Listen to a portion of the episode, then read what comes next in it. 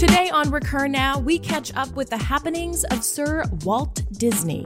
We also ask our crew to name their price for how much I'd have to pay them to be a totally remote employee. From ProfitWell's Boston HQ, it is Thursday, September 5th. I'm Abby Sullivan. And I'm Grace Gagnon. It's a beautiful day to subscribe.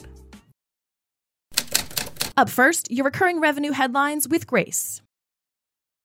What to expect at Inbound 2019, a guide to homegrown billing, and a special announcement by ChargeBee. We're breaking down today's top subscription news. Inbound 2019 is here. Thanks to HubSpot, industry professionals are putting their heads together in Boston to talk everything marketing and selling. Inbound is stacked with speakers, from main stage celebrity acts like Chelsea Handler, Janelle Monáe, and Elizabeth Gilbert, to HubSpot's own heroes like Dharmesh Shah. We'll be living vicariously through attendees with the hashtag GrowBetter. If you're not at Inbound, maybe you've got some time to curl up with a good ebook. How about Build versus Buy, the CIO's guide to subscription billing? In this guide, Alvina Antar reveals three risks to building a homegrown subscription billing solution and how to maximize billing for the long term. You can download this ebook for free on Zuora. Let the good times roll at ChargeBee. It announced a new round of funding raised from Steadview Capital last week. ChargeBee kicked the work week off with another special announcement. It's hosting its first ever design event of the year, designing for fintech, the Indian Journey. And now back to Abby to go deep on Disney. Our beloved pals at Disney in August released a date, prices, and supporting devices for a Disney Plus subscription, with the much anticipated launch happening November 12th, running us $6.99 in the US, about half the price of a standard Netflix sub, and closing a deal yesterday that offered the content for under $4 a month. And although the launch will feature an influx of originals from its own studio, Pixar, Star Wars, and Marvel across a ton of streaming platforms, but interestingly enough, so far not Amazon, and has been generally met with grand reception, Jonathan Trugman argues the expectations for the streaming platform should be tempered. How so? He points out that streaming isn't about making movies or simply having them on your platform anymore. It's about the complicated digital delivery of video in HD and Ultra HD formats, a challenge masters of video delivery deal with every day. And infrastructure build out and signal delivery is no small task when there are tens of millions of users watching different things at the same time, and different binge worthy schedules on different kinds of devices especially when competing with monsters in the space like Netflix, Amazon, and YouTube. He also reminds us that Disney isn't known for their edgy side, but they'll very likely need to start pumping out some binge worthy content in order to keep afloat. Watching Disney's transition from big motion pictures to cost effective, quality digital content will be interesting. What do you see in Disney's future? What will their biggest hurdle be? We have high hopes for our Mouseketeers, but we'll have to keep an eye out to see if Disney Plus spans the streaming world and just how successful their cult following, as well as newly swayed fanatics will make this potentially colossal drop. And that's a wrap on your subscription news for September 5th. We'll have more recurring revenue news for you here tomorrow. And now a teaser for trade offs with Heat Hiten Shah. Profit Well and Product Habits present Trade Offs, where SaaS founders Patrick Campbell and Hiten Shah join pricing and product forces to uncover the biggest trade offs of industry players like Talk about Spotify. with data, they just love Spotify and they call it my music. So it's like I love Spotify more than life. with knowledge. I could not tell you what I would use if I wasn't using Spotify. Subscribe to the show at producttradeoffs.com and get episodes sent straight to your inbox or wherever you receive podcasts. And now, our ProfitWell crew plays a game of Name Your Price.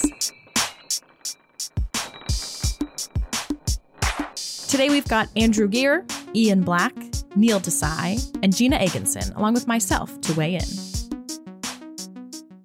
All right, how much would I have to pay you to work remotely full time for a year? You could not come into the office, you could not see your team members unless it was over some sort of video conference. But to clarify, you could work from anywhere in the world. anywhere in the world, Wonderful. but we're not paying for it. I'm paying for I'm not paying for your stay. Like you could work from home and it would be paid for, but if you're going to Bali, we're not paying for you to Bali. Gina, do you like to start? Yeah, I can start. Uh, 100K. Honestly, I just I would just want to travel, and that's just travel budget for a year of traveling, not doing like hostels. spend a year seeing the world, my team can we can zoom. They'll see my face where I have good enough internet connection to have the camera on, and where I don't, they'll hear my dulcet tones. I'll need two hundred fifty thousand dollars. I also want to travel the world, but I'm not trying to stay in any hostels either. Airbnb deluxe, you know. Someone's bougie. Uh, yeah, and you know what? I like our office. I like the people. I like the energy it gives me. I am uh, a creature of habit, and uh, like being focused at the office. So I need a quarter million dollars to make this happen. For sure. I said 12,000, an extra thousand a month. I feel like I totally agree. I maybe should have said higher, but I I agree. I feel like there's something in the office, being in the office, seeing your team that just like is totally different, especially with the nature of what we do, or at least being on the the creative team, being in person and collaborating in person is is so different than than totally remotely. And I just don't know if we'd be able to get there. And a full year of that is a lot of potentially lost time. Yeah. I said 50 grand. Um, I would say part of this is that I am not a fan working from home in general. I'm not a big remote guy for the, a lot of the reasons you guys mentioned. I like the energy of the office. I also have difficulty disconnecting from work when I work from home. No Before you know it, it's like 7, 8 p.m. and you're still kind of going. There's not really like that dividing line. And then if I was to work remote, these a lot of this would be travel expenses. I'm not quite as bougie as my as the folks on the far left here or you my just left. aren't thinking big enough in terms of where you can go and the fact that you can fly business. Yeah, You're trying to but find I'm looking for the 100K? bare minimum here. Um, but anyway, I think 50 grand. I can you can travel really well in you know the places I want to go aren't that expensive. You know, Southeast Asia. I mean, Europe's expensive, but kind of kind of done that. We can talk about Europe and where you're going with that money. No, I said not Europe. oh, okay. Yeah, But you also cheaper have to- places to live. You can live lavishly, 50 grand in a lot of places that are really nice. You also have to think about like switching costs location wise because you're not just tra- you're still working full time. So I know you guys are all dreaming about traveling, which I fully respect. But when do you get there? And then do you get a new home every time? I mean, I know Gina's all about moving. Airbnb Yeah, deluxe. honestly, this is very not difficult. You're saying this like it is. Oh my god, Airbnb the- deluxe. Yeah, you're gonna living out of have, a suitcase. Yeah, okay. All right, maybe I Stop need to by home every once in a while and change what suitcase you have. See people. But you're still working a full time job. I understand. Gina, Gina's got this. Uh, you really do. I'm I, impressed. when you work, Vacations say that you work between, depending on how busy your week is, you work anywhere from 40 to 60 hours. Okay. You know, I don't want to do the math, and honestly, I don't know offhand how many more hours that gives you in a week uh, to go explore. a handful. How much do you sleep? I'm just picturing mo- relocating The weekend. every weekend. That's what. No, it doesn't have to be every weekend. Okay. Who's putting these constraints All right, on we'll, you? we'll map it out. We'll talk. Andy? Cool. Uh, I went with uh, 15 uh, grand.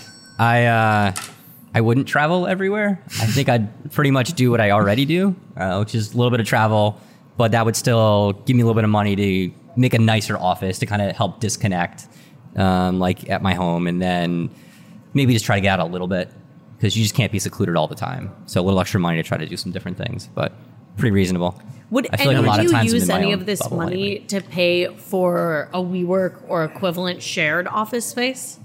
Mm, likely not. I'd probably tell myself I would, but I wouldn't follow through with it. Depends. We work. In other countries can be quite delightful. Yeah, that's mm. this is why I ask because to answer your question, Abby, the really good way to get to know a place, the same reason that it's fun to stay in hostels is because you get to meet other effectively nomads. Yeah, that's a that are perfect place. traveling. Yeah, we Right. were. Just, that's very true. Yeah. yeah, Yeah. But you could find a meetup online too for free, and Okay, then go to a coffee Totally, shop I'd bring for my- free, I'd and they're my all doing the same things too. Well, with your 250 grand, you'll have the money to bring Air- your whole gang. Airbnb deluxe, Gina.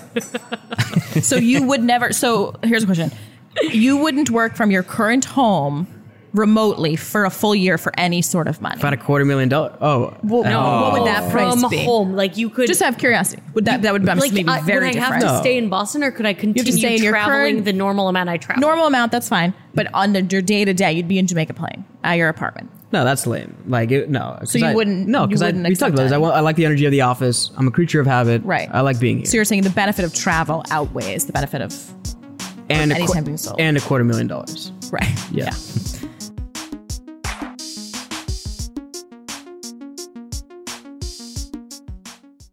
And there you have it, your September 5th episode of Recur Now. Check back here tomorrow where we do it all again. And if anyone you know wants in the know, send them to recurnow.com.